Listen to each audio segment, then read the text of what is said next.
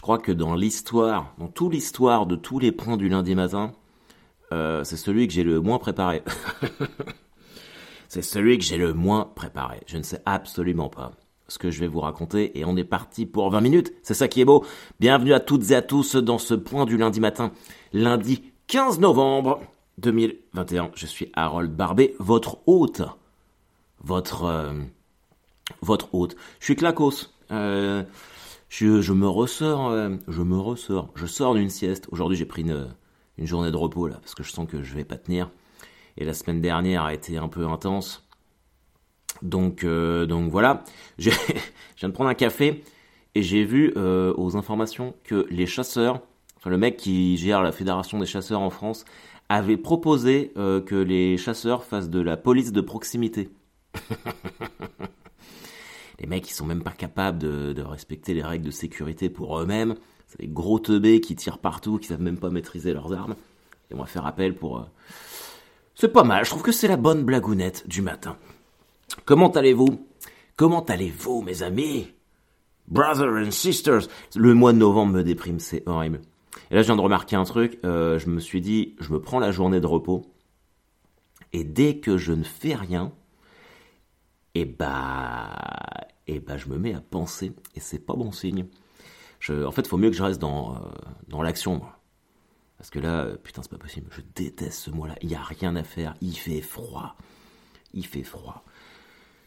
Là, j'ai fait mon. En plus, c'est un peu particulier parce que ce week-end, je jouais mon spectacle à Caen, donc chez moi. Euh, on va pas se mentir, il y a beaucoup plus de pression qu'ailleurs. Hein. Ça, c'est sûr et certain.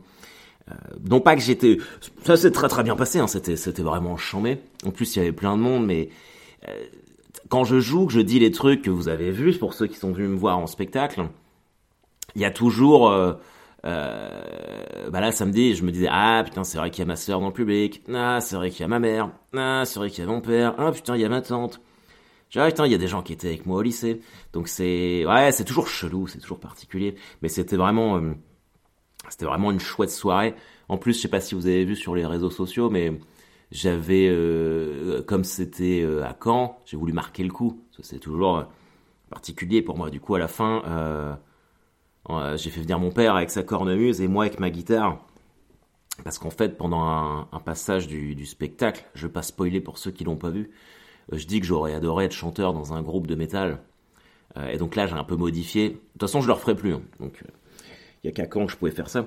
Dans le spectacle, j'ai modifié en disant de toute façon, euh, je connais pas de musicien à part mon père avec sa cornemuse, mais bon, je vais pas monter un groupe avec lui, machin truc. Et comme le sujet du spectacle, c'est le temps qui passe, j'ai rajouté ouais, en même temps, euh, quand je vois euh, comment j'ai dit ça, je sais même plus. Je dis ouais, vu que je l'ai encore, faudra peut-être que j'en profite et qu'effectivement, je fasse un groupe de métal avec lui le temps qu'il soit là. Et donc je dis juste ça, j'ai juste mis cette idée-là sur la, sur la scène, après j'ai continué euh, le spectacle. Et puis à la fin, euh, donc euh, noir, bam de trois notes de guitare bien heavy. Et puis j'arrive, tac le petit solo qui fait plaise. Et mon père qui arrive sur scène, bon les gens étaient comme des dingues, donc ça c'était vraiment ouf. C'était vraiment ouf, mais... Ah putain c'était dur. Hein. Euh, moi j'étais ému. J'étais ému, lui aussi je le connais par cœur. donc c'était le petit moment un peu cool. Et en fait, ce qui est bizarre, c'est que c'est vrai qu'on avait préparé ça euh, avec, euh, avec mon père. Et, euh, et maintenant que c'est passé, la fête est finie. Alors qu'en fait, la semaine prochaine, j'ai déjà d'autres dates, mais je sais pas, il y a un truc comme quand vous avez fait une, soirée, puis le lendemain, vous savez, vous avez un moitié le cafard. Je crois que c'est une histoire de, de fatigue aussi. mais cette date-là était, était importante. En vrai, je suis content, je suis content qu'elle soit passée. Et puis je sais pas quand est-ce. Ah bah si, enfin je sais pas quand est-ce que je la referai ici, parce qu'en fait euh, vendredi je suis déjà de retour à Caen. Mais est le Camino euh, Je fais un open mic, hein. donc euh, je viens tester de la blague, entrée libre. C'est des trucs que j'ai jamais fait. Il y a de grandes chances que ce soit de la merde, mais c'est gratos. Et puis surtout, si vous voulez essayer et raconter des blagues, vous pouvez. Donc il n'y a pas de souci, vous pouvez venir tester. Et puis voilà, ça sera l'occasion en plus de, de, retourner dans ma chambre, parce que le El Camino c'est vraiment ma chambre. Quoi. Donc ça c'est cool. Et puis euh, ouais, en plus à Caen, euh, fais pas tes griffes là-dessus. Arrête. Putain de chat la con. À Caen, il y a Ambre qui était là. Ambre Larazet, ma co-auteure, donc euh, elle a vu le... Voir. Enfin voilà, ça faisait une pression en plus, donc ça c'était... Qu'est-ce que j'ai fait d'autre? Vendredi, j'étais au, au Barbès Comedy Club. Je commence à m'installer là-bas, là, j'ai fait deux sessions. La première à 19h, elle était ouf. Elle était ouf, c'était incroyable. Euh, j'ai ouais, vraiment vraiment kiffé. La deuxième, c'était à 23h et là je m'aperçois que je commence à être trop vieux. Je commence à être trop vieux. Euh, dès que c'est un peu tard, comme ça, j'ai moins de gouache. Je suis plus en pilote automatique. Ouais, mais en même temps, c'est de la faute du train. Ah les bâtards, putain, faut que je vous raconte cette histoire. Je prends mon train vendredi, comme euh, pour aller à Paris, et je vise large parce que je dois être, je dois jouer à 19h45 à Barbès, donc dans le 18e à Paris. Et moi de Caen, j'arrive à Saint-Lazare. Et euh, donc il y a un train qui arrive à 19h19. Ce qui fait que niveau timing, 19h19, j'ai 20 minutes pour aller à Barbès, ça peut le faire. Tu vois, je peux arriver 5 minutes avant de jouer. Mais encore faut-il que j'arrive à 19h19. Et la SNCF, tu peux pas trop leur faire confiance, on est d'accord? Du coup, je prends un train euh, 2 heures avant, 17h14. Et c'est là où tu vois que j'ai l'expérience. On est à 10 minutes, euh, même pas 15 minutes de Paris. Le train s'arrête en pleine voie. Et le chauffeur nous dit euh, ah euh, bah, euh, restez restez assis, ne quittez pas la voie, on a un problème technique, on va repartir dans quelques instants. Et en fait, il n'y avait plus d'électricité dans le train. Ça a duré 1h40, les gens commençaient à péter les plombs.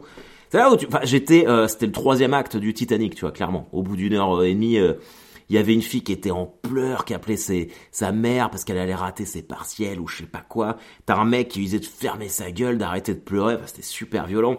Et en fait, ce sont les nouveaux trains, et du coup, tout est électrique, les portes sont électriques, donc elles s'ouvraient plus, les gens essayaient de forcer en, en les, en les tirant, et toutes les toilettes du train s'étaient verrouillées. du coup, les gens avaient envie de pisser, ils pouvaient pas y aller, ils étaient là debout, en train de se tenir la vessie. C'était horrible. Et le truc, c'est qu'au bout d'une heure quarante, euh, le chauffeur, il nous dit, bon, ok, euh, ce que je vais faire, c'est que j'éteins tout, donc toutes les lumières vont s'éteindre, et je redémarre le train pour voir si ça marche. Et il le fait, et ça marche. Et là, tout le monde, même moi, j'en pouvais plus. Je me putain, mais quel connard, pourquoi il a pas essayé ça, essayé ça direct? Donc on a attendu 1h40, et finalement, je suis arrivé à 19h30 à Saint-Lazare. J'ai pris un Uber, et à moins le quart, j'étais là pour jouer. C'est pas beau ça C'est pas beau ah, C'était... Non, c'était très cool. Et euh... Ah si, la semaine dernière, euh, j'espère que vous avez pensé à moi, parce que jeudi dernier, Korn a sorti une nouvelle chanson. Start the Healing, que moi j'adore, mais de toute façon... Euh... Toute façon, euh... les mecs qui pourraient péter dans un micro, euh, moi je te dirais que ce sont des génies, quoi. Euh... Ah, je suis obsédé. Je, sais pas si c'est le fait que je travaille la thématique du temps qui passe dans le spectacle, que je sois à fond, la tête dans le guidon là-dedans. Mais en fait, dès qu'ils sortent un, nouveau son maintenant, je me dis putain, ça se trouve c'est le dernier. Ça va me ravager quand il y en a un qui va mourir là-dedans. Ça va être très compliqué à gérer pour moi. Mais le son est mortel. Et j'ai tellement hâte de me refaire un concert, là, putain de headbanger. D'ailleurs, euh, bah, le fait de jouer sur scène avec mon père, de sortir la guitare, ah putain, ça m'a redonné ça m'a redonné mes envies de d'être un chanteur de métal. Je sais que je le ferai jamais. Hein. Il paraît que, euh, d'ailleurs, j'en avais parlé justement avec le avec Ed, le guitariste de Korn. Il me disait que les, les métalleux rêveraient de faire du stand-up et les stand-uppers euh, et les stand-uppers rêvent de faire du métal. En vrai, on n'est jamais content de ce qu'on a, quoi. On n'est jamais content. Euh, J'ai ouvert le journal, il y a plein d'histoires de ouf. Il y a, vous connaissez le, docteur Eder? Cette histoire est complètement dingue. En fait, à côté de, Montpellier, euh, t'as un mec de 34 ans qui a raté euh, ses études de pharmacie, enfin qui a raté, qui a dû aller en cinquième année. Il s'est fait euh, recaler et euh, apparemment tu peux redoubler qu'une fois. Du coup, il pouvait pas, il pouvait pas avoir son diplôme de pharmacien. et du coup, il a fait 5 ans, bah, plus ou moins pour rien. Sauf que le gars, il s'est mis à fabriquer de, des meth de la cocaïne rose, la MDMA, machin truc, et c'est lui qui rinçait tout le monde. Et il faisait ça dans un petit laboratoire qui s'était créé dans son appartement à côté de Montpellier, et il s'appelait le docteur Eder. Et euh, l'histoire est, ouf. Il avait un, numéro de téléphone, et euh, ça renvoyait sur le téléphone de Brigitte Macron, la vraie Brigitte. Je sais pas comment ici, ici sont pris quoi. Il avait une kitchenette labo, et le mec, à la fin, c'est vraiment l'histoire de Breaking Bad. Au début, il a commencé à faire ça pour voir s'il pourrait fabriquer des, des drogues chimiques lui-même. avec tous les produits pharmaceutiques, vu qu'il avait fait ses, études là-dedans. Et, euh, le gars, euh, ils nous le disent, un enlève, ancien élève de maths supérieure. Euh, ah oui, après avoir raté ses études de, pharmacien, il est devenu orthoptiste. Donc orthoptiste et il rentré le soir et il, faisait, il fabriquait de la drogue chez lui. Mais c'était un truc de fou. Hein. C'était un truc de fou. Il avait des revendeurs partout en France et à la fin, apparemment, il se met, il se prenait un peu pour le Pablo Escobar français. Bah tu m'étonnes. Tu m'étonnes, c'est un truc de fou. Les policiers ils disent Eder Xavier B, parce que c'est son prénom, Eder Xavier, on l'appelait le docteur Eder, est quelqu'un de très malin mais de trop sûr de lui et trop perché. C'est ce qu'il a perdu. Il avait tendance à se prendre un peu pour Pablo Escobar, ironise un enquêteur. Preuve de son inventivité, le chimiste, pour contourner la difficulté de se procurer du phosphore rouge, avait acheté des centaines de boîtes d'allumettes et en gratté les extrémités. C'est ouf.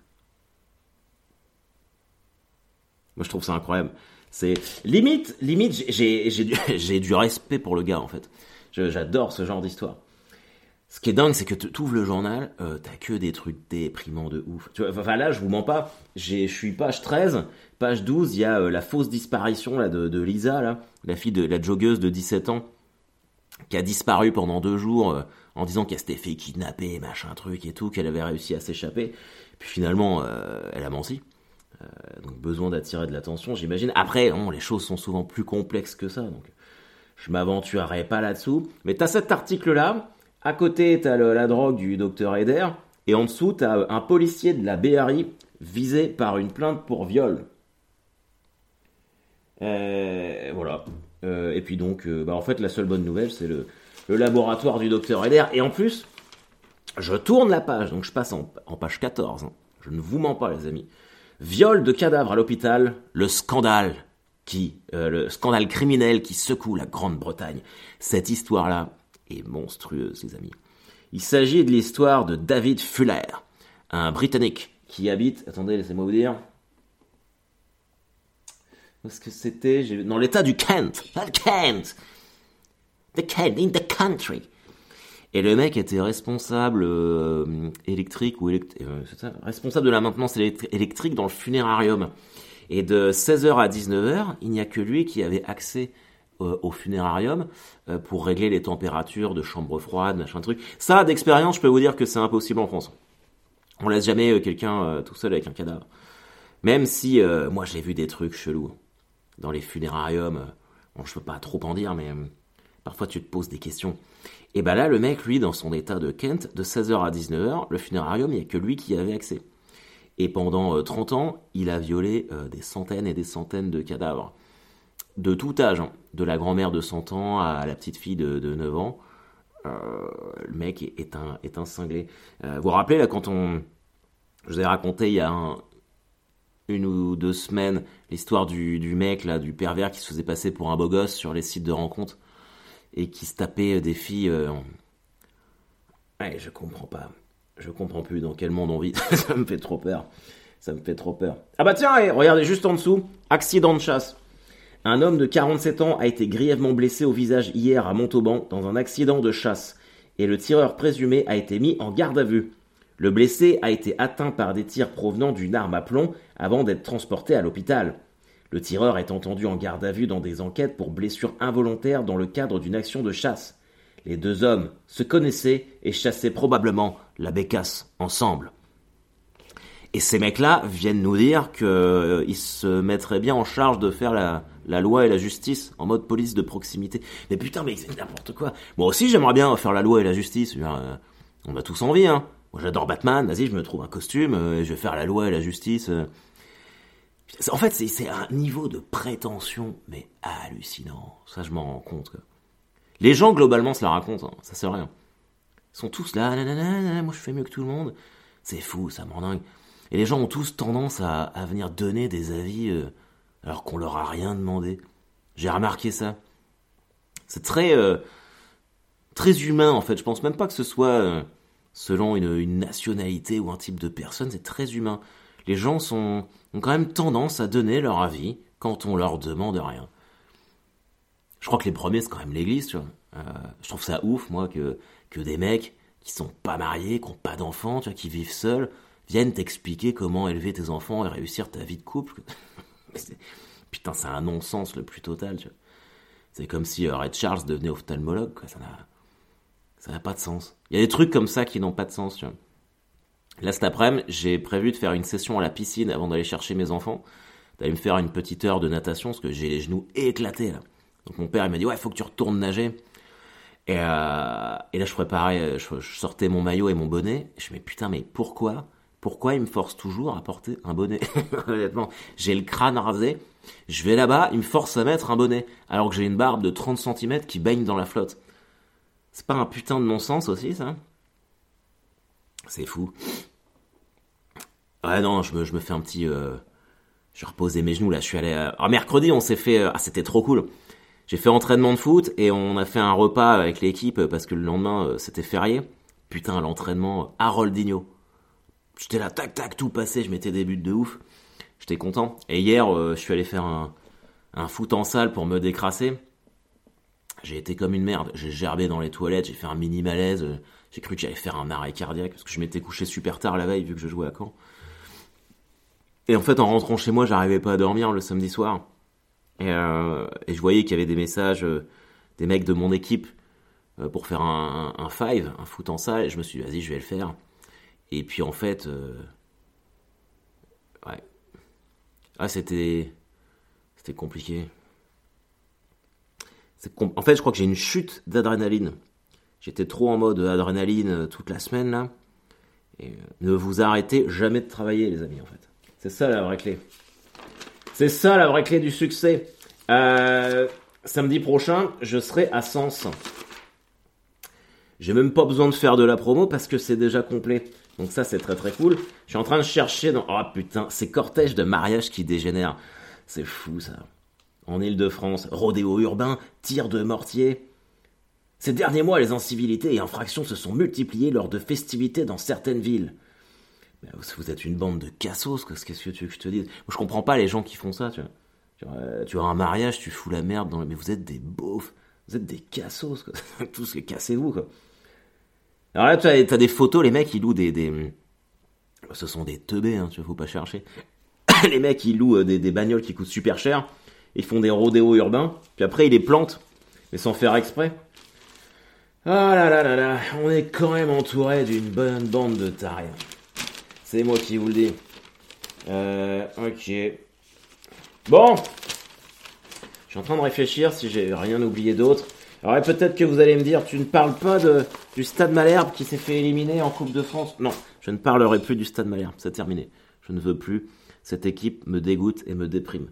Donc euh, c'est fini. Je pense même que je vais brûler mon maillot. Mes maillots. On peut parler de, Kiki quand même. Putain, Mbappé, 4 buts.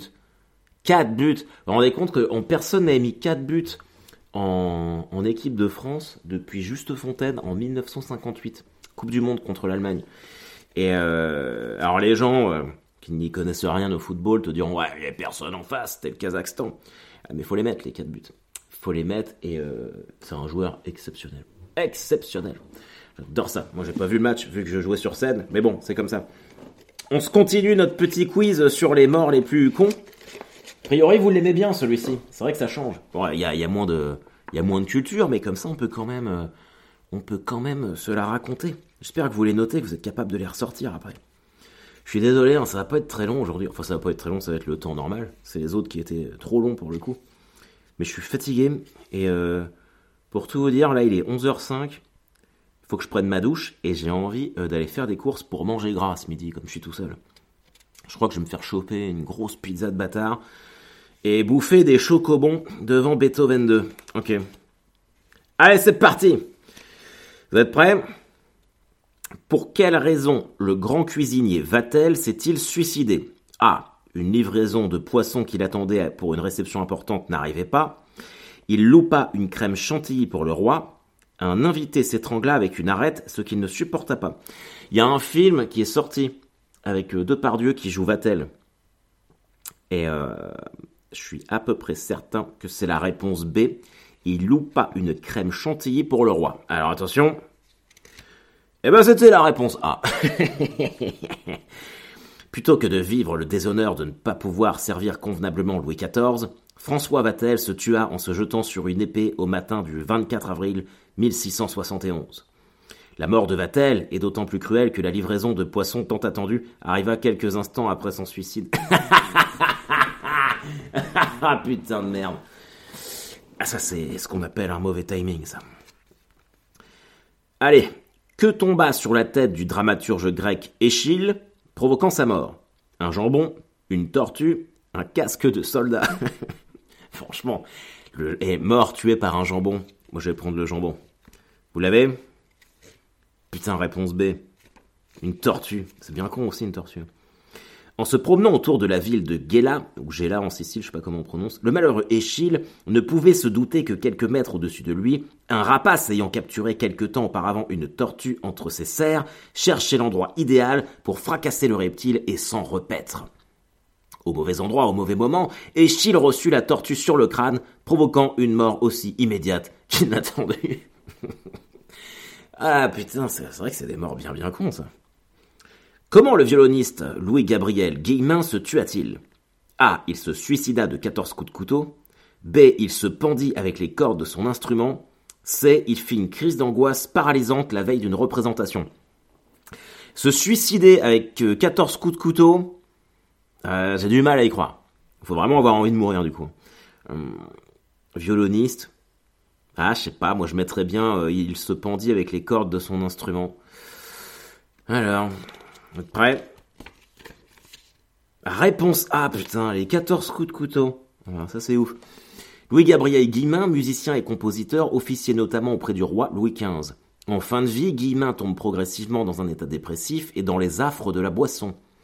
Puis, les dettes de jeu s'accumulent. Probablement dans un état second, il met fin à ses jours sur la route de Versailles à Chaville de 14 coups de couteau, probablement portés par une maladresse. Non, probablement porté avec maladresse. L'alcool aidant. Comment tu peux euh, te mettre 14 coups de couteau par maladresse? L'alcool aidant. Ah alors le mec il était déchiré. Regarde, je me stab. Putain, c'est ouf. Comment selon certains historiens serait mort le richissime général romain Crassus? On l'emmura vivant avec une partie de sa fortune. Il fut lapidé avec de lourdes pièces d'or on lui coula de l'or dans la bouche. Hmm. C'est pas dans Game of Thrones qu'ils font ça? Avec le, hmm, le frère de Daenerys, là, où ils lui font couler de l'or sur la tronche. Moi, je vais mettre réponse C. Réponse C, on lui coula de l'or dans la bouche. Réponse C Ah, putain Crassus était un des hommes les plus riches de Rome, une fortune établie pendant la guerre civile romaine. Le vainqueur de Spartacus dut néanmoins s'éloigner de Rome, où Jules César triomphait. C'est en Orient que Crassus trouva la mort vaincu par le général Parthe Surena. Selon l'historien Dion Cassius, l'homme qui nous intéresse, connu pour son amour de l'or et des richesses, aurait succombé après que de l'or fondu lui fût coulé dans la bouche. Vous savez quoi? Ça m'a donné envie de changer de programme. Je crois que je vais me regarder Spartacus sur Netflix en fait. Vous savez la série là Ça fait longtemps que je l'ai pas vue. D'ailleurs dans cette série, dans Spartacus, euh, les gladiateurs ils sont tout le temps à poil, ils ont tous des bites de ouf. Bon, après, on pourrait débattre sur pénis de chair, pénis de sang. Euh, mais là, il n'y a que des pénis de chair dans Spartacus. C'est un truc de ouf.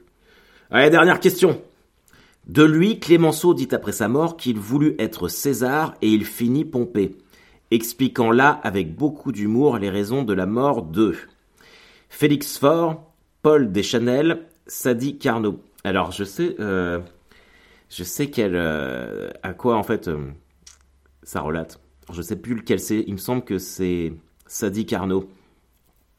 Je sais pas lequel c'est, mais la raison exacte, en fait, c'est que c'est un, président de la République euh, qui est mort en faisant une crise cardiaque pendant qu'il se faisait sucer la tube. Et j'hésite entre Deschanel et Carnot, mais je vais dire réponse C, Carnot. Eh ben, réponse A, Félix Faure. Écoutez bien, le septième président de la République française, Félix Faure, succomba officiellement d'une hémorragie cérébrale mais on sut rapidement que l'homme politique se trouvait alors dans un salon de l'Élysée en charmante compagnie avec une certaine Madame Stenel, surnommée de manière scabreuse la pompe funèbre, et que ces bienheureux et semble-t-il très appréciés ébats provoquèrent chez l'homme de 58 ans un malaise cardiaque. Donc voilà, au final j'avais... Bon, je me suis trompé de nom, mais j'avais quand même raison. Elle lui a sucé la tube jusqu'à la mort. La pompe funèbre, les bâtards. Putain, c'est trop drôle ça. Bon ok les amis, on s'est quand même mis 25 minutes de point du lundi matin. Euh, je vais me reposer cette semaine. Et puis... Euh, et j'espère que ça ira mieux. À la semaine prochaine, euh, point du lundi matin, enregistré le dimanche, parce que euh, je retourne sur le tournage de l'île prisonnière. L'île prisonnière. Est-ce que quand je vous dis l'île prisonnière, vous avez l'impression que c'est un, film genre Indiana Jones? L'île prisonnière. Harold Barbet et Dwayne McBurry dans l'île prisonnière. Je m'appelle pas Dwayne McBurry hein, dans le truc. Mais j'y suis quand même. Ok. Les amis, si j'en croise certains d'entre vous à Sens, oh, le, petit lâcher de voile. Ce sera un plaisir, comme d'habitude. Ravi de pouvoir vous accompagner en ce lundi 15 novembre, période la plus déprimante de l'année. Courage, bientôt nous rentrerons dans les festivités de Noël officiellement. Moi, c'est après Thanksgiving. Thanksgiving, ça tombe le 26 novembre. Après, je vais commencer à mettre les décors d'Halloween. D'Halloween, oh putain. De Noël. Et puis on pourra faire. Oh là là là là là là là là. Ah là là, putain, j'ai oublié de vous dire ça. J'ai oublié de vous dire ça euh, la semaine dernière. Ça n'aura pas échappé à certains d'entre vous. Euh, je vous ai dit que j'allais vous faire des cadeaux pour Noël. Et a priori, vous aviez l'air d'apprécier cette idée. Sauf que la semaine dernière, euh, vous, aurez des cadeaux à Noël, hein, c'est pas ça que je, que je dis. Mais j'ai appris que la brasserie Lali, qui faisait mes bières, les beubards, a décidé d'arrêter la production de beubards. Voilà, donc il n'y aura plus euh, de beubar. Euh, donc je ne pourrai pas vous en envoyer. Mais bon, en même temps, c'était euh, c'était quelque chose qu'on avait décidé à la base, que c'était quelque chose de limité dans le temps, qui ne devait pas s'inscrire sur la durée. Donc donc voilà. En tout cas, c'était vraiment cool d'avoir une bière perso. Je sais que tout le monde l'a apprécié, donc le challenge là-dessus était réussi. Et puis ça veut pas dire que j'en referai pas une autre. Hein. Après, mais bon, j'ai bien conscience qu'il faut que je gagne en notoriété et tout ça. Si, si jamais euh, ça, ça, continue d'augmenter, parce qu'il pas, faut pas se mentir, c'est en progression constante, donc ça c'est cool, mais je vois Chicandier, euh, lui il a sa bière dans tous les super rues, dans tous les carrefours de France, et moi j'aimerais vraiment avoir ça en fait. Donc, euh, donc voilà, je l'ai testé une fois, c'était super. Je remercie la brasserie Lali parce qu'ils ont vraiment fait une bière vraiment très très cool. Et ils sont encore super cool, j'espère vraiment qu'on aura l'occasion de retravailler ensemble. Et puis voilà, le pari était, euh, a été largement réussi. Donc on finira sur cette note positive. Euh, à très bientôt. À très bientôt les amis. Bye bye.